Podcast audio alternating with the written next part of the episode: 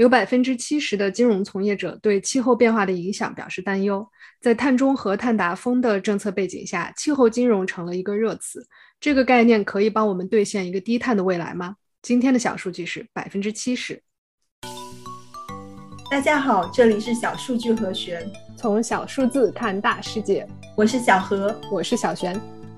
我们两个都算是广义的应对气候变化及新能源行业的从业者了。其实从我们刚开始做这个播客的时候呢，就是想聊一聊气候变化的，甚至呢想过做一个专栏，每个星期来讨论一些气候变化方面的问题。但是之所以拖到今天呢，一方面是这个领域确实很大，有一些无从下手；另外一方面呢，我们也是有点担心，没有人想听这个话题。对，说到这个问题，其实挺感慨的。就是我们既认识到应对气候变化对于全人类来说都迫在眉睫啊，而且也会为这个事情感到焦虑。但是另一方面，作为从业者，我们也可以体会到这个话题跟政治、经济发展、贫富差距、意识形态这些很多方面都有很深刻的纠葛。所以我自己常常会质疑，人类到底能不能真的做到减少碳排放？嗯，这里面最大的阻力呢，可能就是碳排放属于经济学中。非常经典的外部性问题，排放或者减少排放本身呢是不产生经济效益的。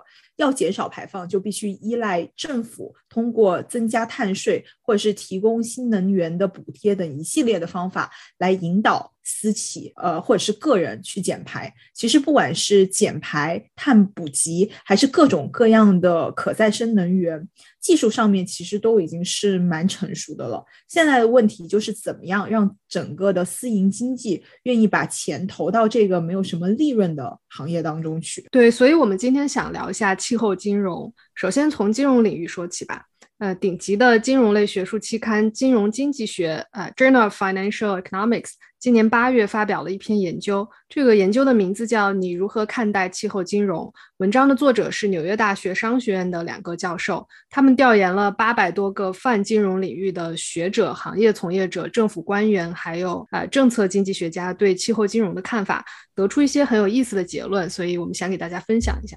嗯，首先呢，有百分之七十左右的人都表示他们对气候变化是有担忧的，并且呢，愿意从事气候金融相关的研究。这也就是我们今天的小数据，百分之七十了。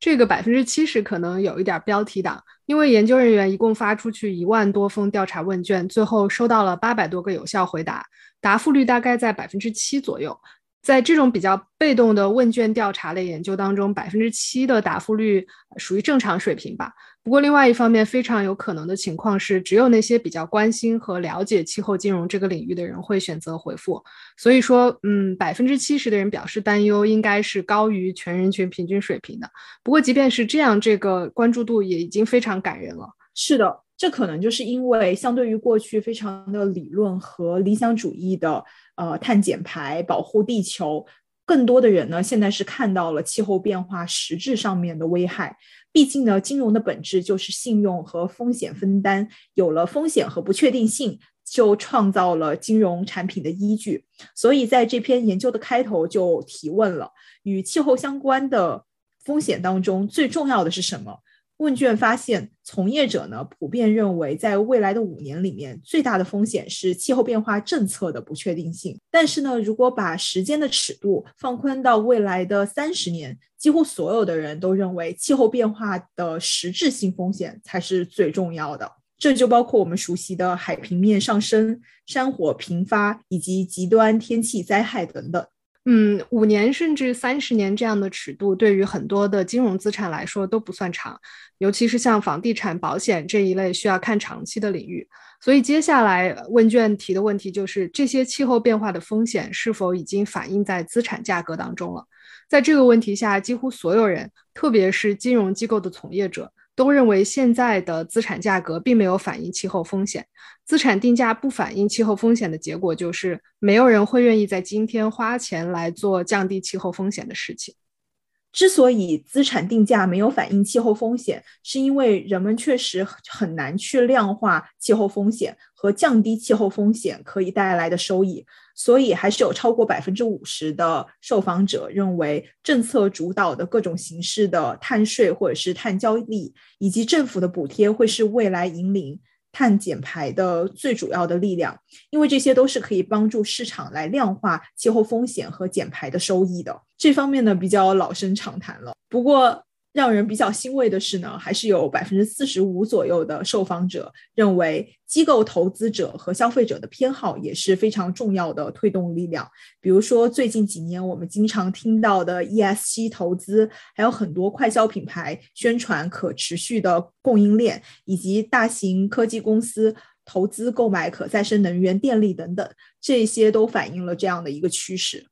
嗯，刚才说的这些都是讨论气候变化的风险和政策会怎么样影响更广义的金融市场，呃，还是属于被动式的思考。除了这些以外，气候金融还包括一个大类，就是碳金融。这是一个更具体的围绕碳排放展开的市场。碳市场简单来说就是政府对碳排放的总量设一个上限，同时给各个排放的行业或者是企业分配初始排放权。之后呢，企业之间就可以对这个排放权进行交易。或者可以呃直接组织拍卖碳排放权，让企业来竞价。不管用什么方式吧，碳市场上最后都会产生对于碳排放权这一商品的交易，然后就可以衍生出一系列的金融衍生品。嗯，是的，今年七月呢，全国的碳市场就正式上线了。九月的关于深化生态保护补偿机制的改革意见也提出要发展碳排放权的期货交易。对于金融行业而言，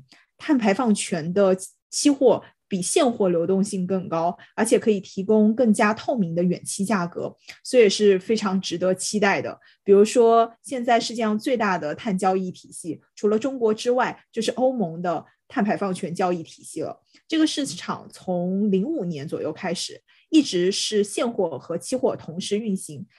目前在欧盟市场，碳排放权期货是最主流的交易商品。二零一八年呢，期货成交额就已经达到了二百五十亿美金。嗯，我记得我最早开始关注碳交易、碳市场，大概是在一一年，那个时候国内刚开始有这方面的讨论。然后到一三年的时候，呃，开始有了碳排放交易的试点，后来又有可再生电力绿证交易的试点，但是呃，两个市场交易量都非常的惨淡。不过今年看到全国的碳市场启动，再加上今年五月高瓴资本领投了像碳足迹这样所谓的碳管理企业，感觉到碳市场可能是真的要火起来了。嗯，碳市场和碳金融还有一个很大的好处，就是可再生电力企业呢可以通过出售碳排放权获得一些收益。如果这方面的收益稳定，而且可以预期的话，就可以帮助可再生能源项目获得项目最初期的投融资。这也就是我们想说的。呃，气候金融的最后一环了，也就是落实到最底层的减排项目的投融资。这类项目呢，大到可以是可再生能源发电、